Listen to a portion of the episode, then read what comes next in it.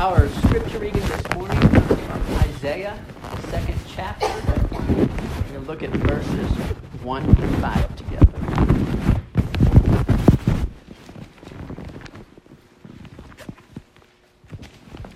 Hear now the word of our Lord.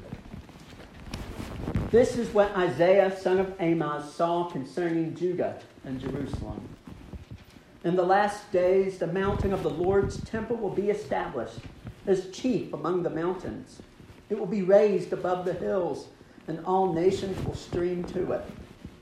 Many peoples will come and say, Come, let us go up to the mountain of the Lord, to the house of the God of Jacob. He will teach us his ways so that we may walk in his paths. The law will go out from Zion, the word of the Lord from Jerusalem. He will judge between the nations and settle disputes for many peoples.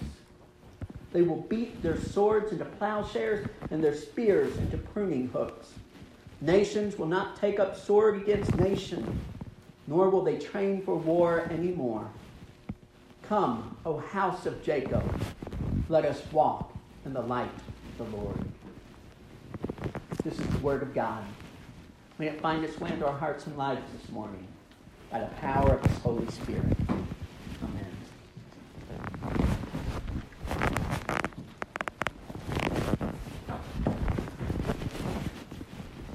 It's getting pretty hot out.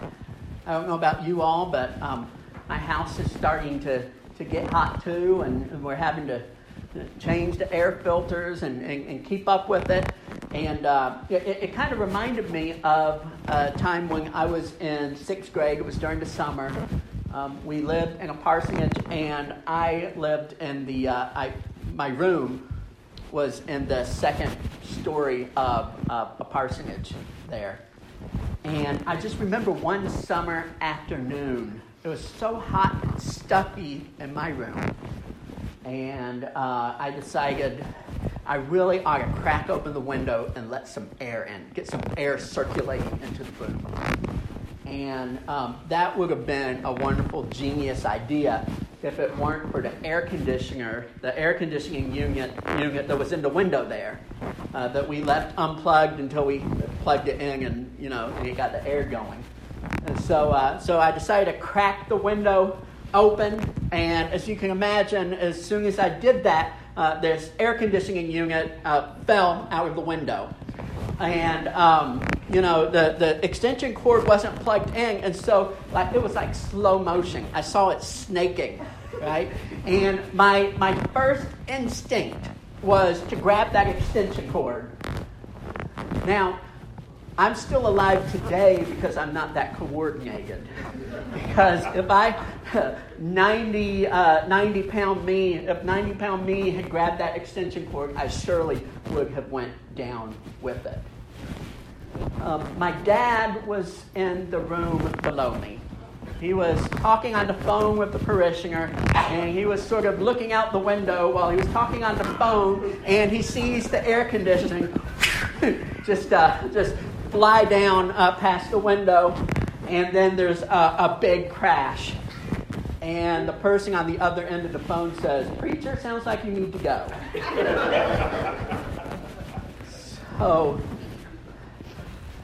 I make my way down the stairs and go outside, and Dad's already standing there looking at the wreckage. The air conditioner is in about a billion tiny little pieces. And my dad has that look on his face that, that you kind of learn to give when you're a father. That, that look that says, Are you really this stupid, son? Right? That kind of. And so he's, uh, he, he's just staring down at these billion little pieces of air conditioning. And he's looking back up at me. He's staring back down at it. He's looking back up at me. That uh, it seems to me like this takes like three hours. And he finally says, through gritted teeth, "Son, I love you." This is the stupidest thing I've ever seen anyone do in my entire life. Looking at that air conditioning, uh, uh, you know, in a billion tiny little pieces, I felt helpless. Because I knew I was the one that cracked open the window. I knew that I was the one that was responsible for this mess. And I also knew that I was powerless to fix it. I didn't have the capital to buy a new one. I didn't have the know how to, to put it back together. I was powerless to fix it. And I don't want to get too philosophical this early in the morning, but I feel like that's the condition in which we find ourselves as human beings. We, we find ourselves in, in, in a fallen and broken world that, that we know that we're, we're somehow responsible for, and yet we feel powerless to fix it. G.K. Chesterton once wrote that, that sin is the only Christian doctrine of which men need no convincing. In other words, even the most stone cold atheist kind of gets that we're messed up. That the world is broken. The world isn't working the way it's supposed to work.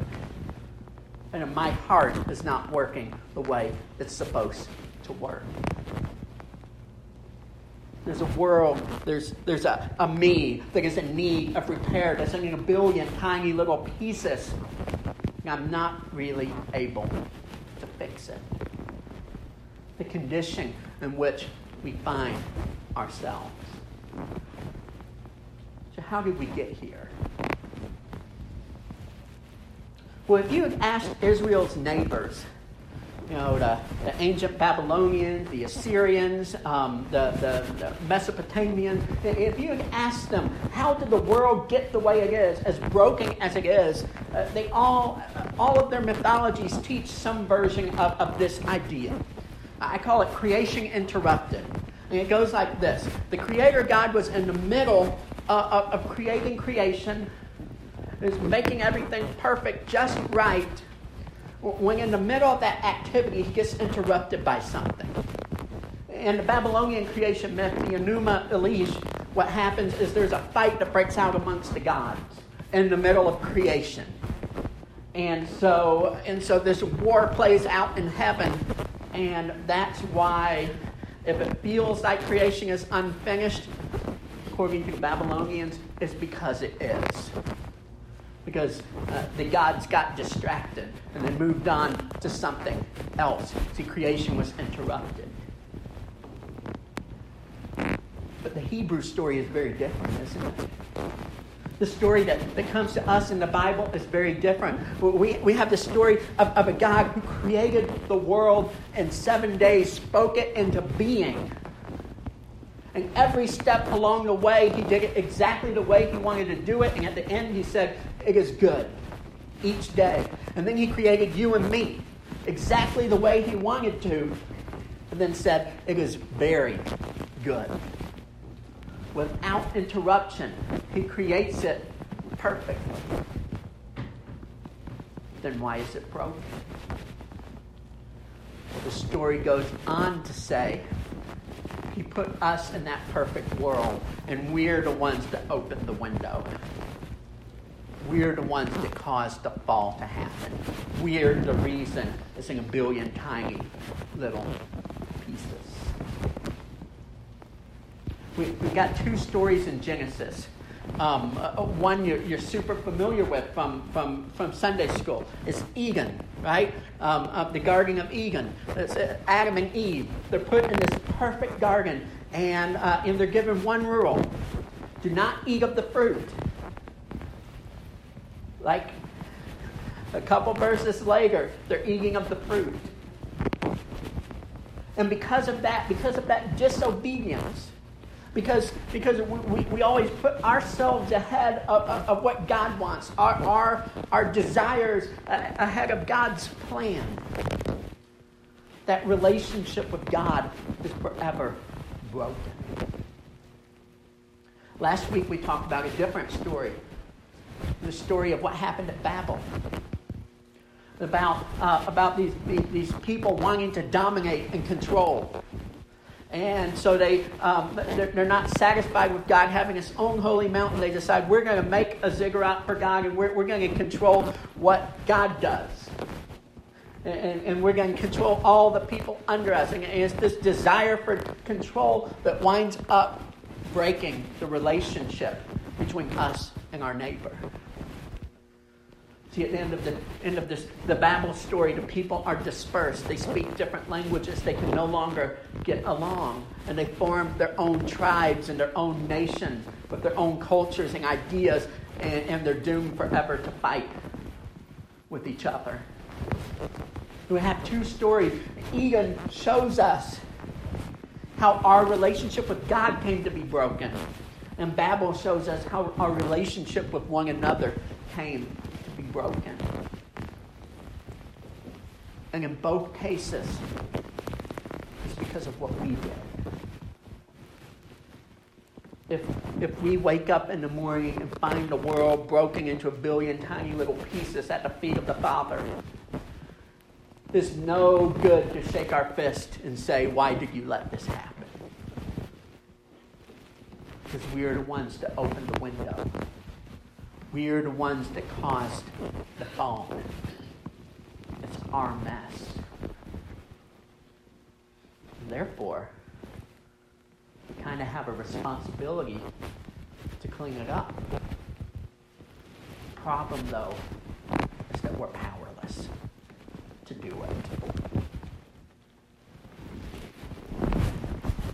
So God had a dream and he shared his dream to the prophets.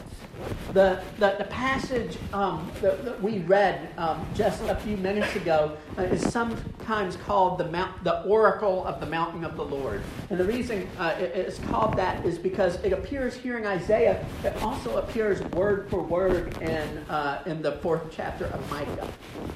And so Bible scholars say it's probably an older prophecy that both Micah and Isaiah knew.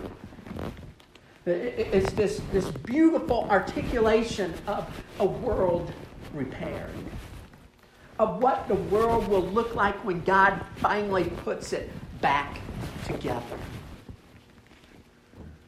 See, the world is broken in two ways, isn't it? There's, there's the horizontal brokenness the, between me and you, between our neighbors, between countries. The, this, this, this brokenness that exists in the human relationship, that horizontal. And then there's the vertical, our relationship with God that is broken.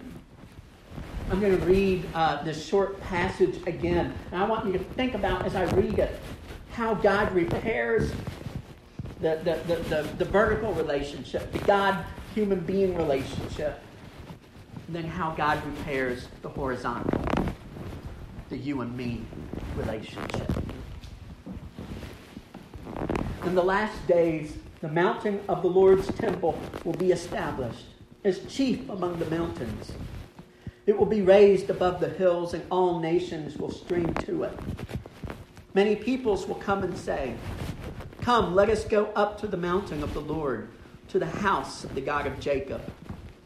He will teach us his ways so that we may walk in his paths. The law will go out from Zion, the word of the Lord from Jerusalem. He will judge between the nations and will settle disputes among many people. They will beat their swords into plowshares and their spears into pruning hooks. Nation will not take up sword against nation, nor will they train for war anymore. Come, O house of Jacob, let us walk in the light of the Lord. First thing God repairs is that vertical relationship, the relationship between God and man. He raises uh, Mount Zion uh, as the highest, um, as the highest of all mountains. In, in the language of prophecy, in the language of ancient people, that means that's the mountain that's closest to heavens. That's the mountain that's closest to God. He, God raises us up to where we can be close to Him. And then we're told that He resides on that mountain, that He judges from that mountain, that He is, that he is among His people. And all those people that at Babel were, were, were scattered in every direction, they come streaming back to the mountain of the Lord. And there they acknowledge him, and there they worship him. See, God repairs his relationship with humanity. He draws everyone unto himself. And then he begins to repair relationships among you and me, among tribes. Because, because God's law settles the disputes. God's voice settles the disputes. And so we don't need swords anymore. We don't need the weapons of war anymore. Because, because God is, is arbitrating between people. No one has to learn how to fight anymore. We're given a beautiful vision of peace that is achieved when God finally repairs the broken human relationship. Um, in New York City, outside of the United Nations building, there's a, a big giant statue, and it's made of bronze, and it, it shows uh, a man lifting a hammer, and he's, uh, he's beating a sword. And, and on, the, uh, on, on, the, on the monument, it says, um, they will beat their swords into plowshares that vision, that vision of, of, of a peaceful world is something that still today lies before us, unrealized. And yet, everyone, whether they, whether they know it or not, desires that, knows that that's what we need, and knows that that's where humanity needs to be headed, and yet we feel powerless to do it. This vision reverberates all through Scripture. The prophets come back to it again and again. This idea that God will restore all things. Behold, I make all things new, a new heaven and a new earth. We see it uh, at the end of Revelation, the new Jerusalem coming down on the holy hill. And the angel uh, tells John that, that, that this city needs no light because God Himself lights the city. There's no crime there. There are no tears. Every tear will be wiped away. Everyone will sit under the shade of their own vine. This is a beautiful, beautiful vision, isn't it?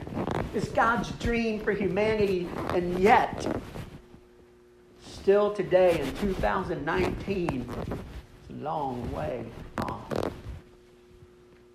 We've got this promise that, that, that, God is someday going to make it all right. That He's someday going to repair what's broken. But what do we do in the meantime? What do we do with all these, these, these billion tiny pieces at our feet?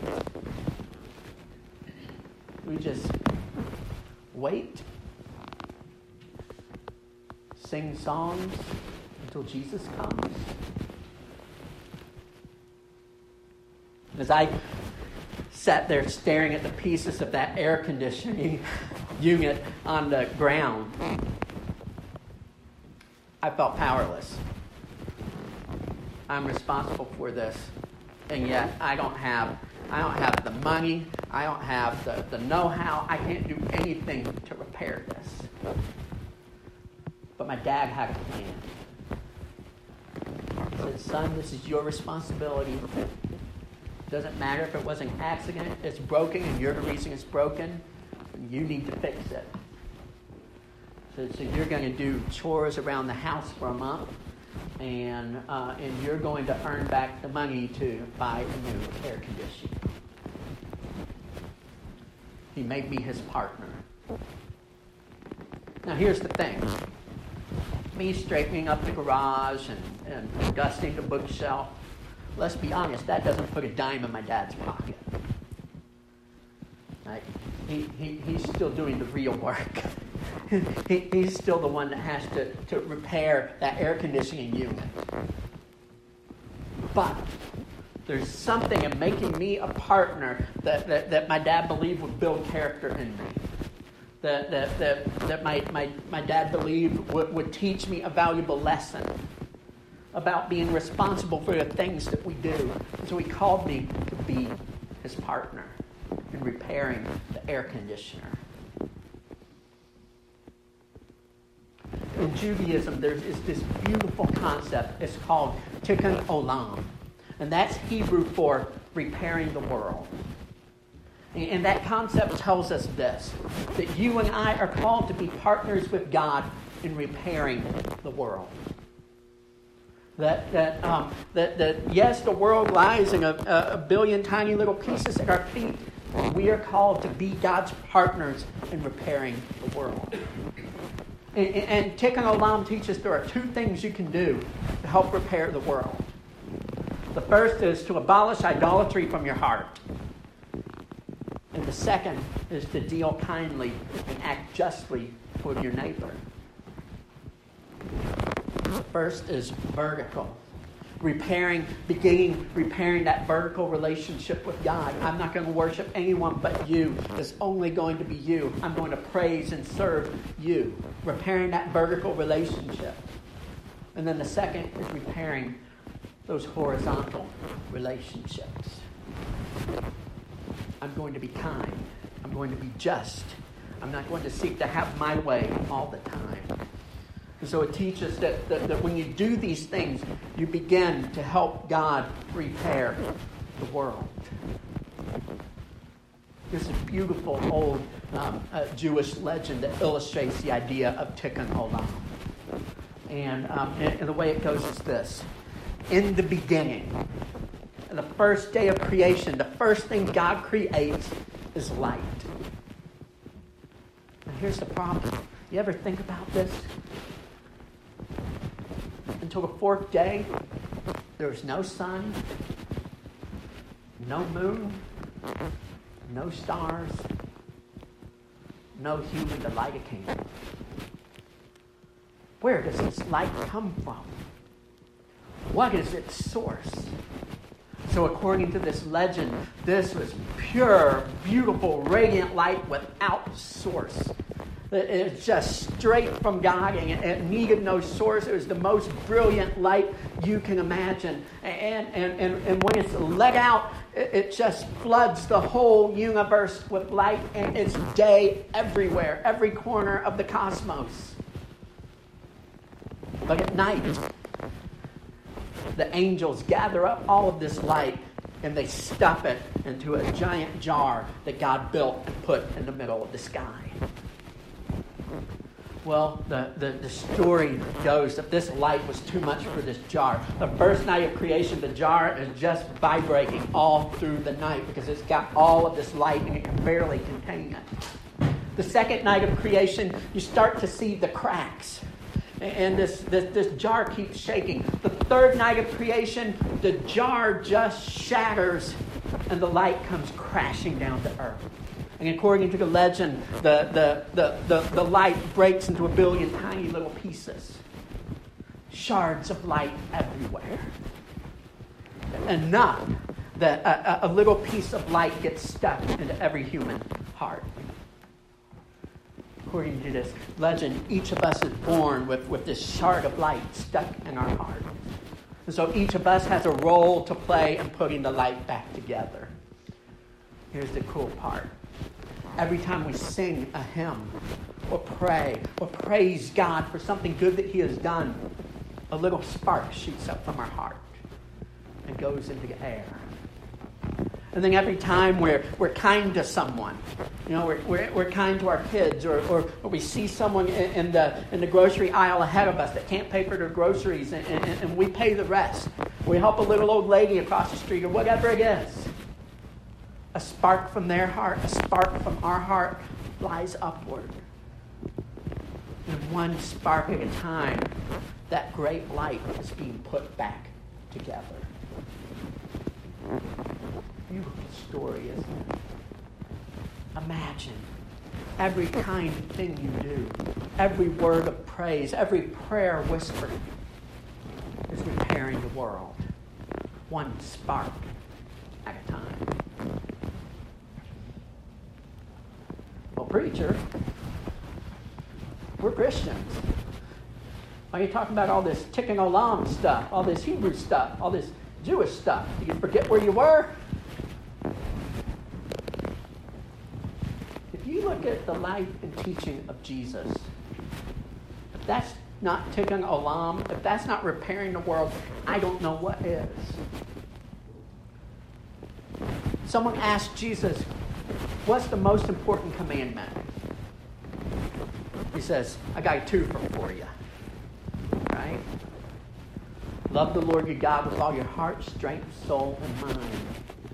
And the other is just like it. Love your neighbor as yourself. That's the vertical. That's the horizontal.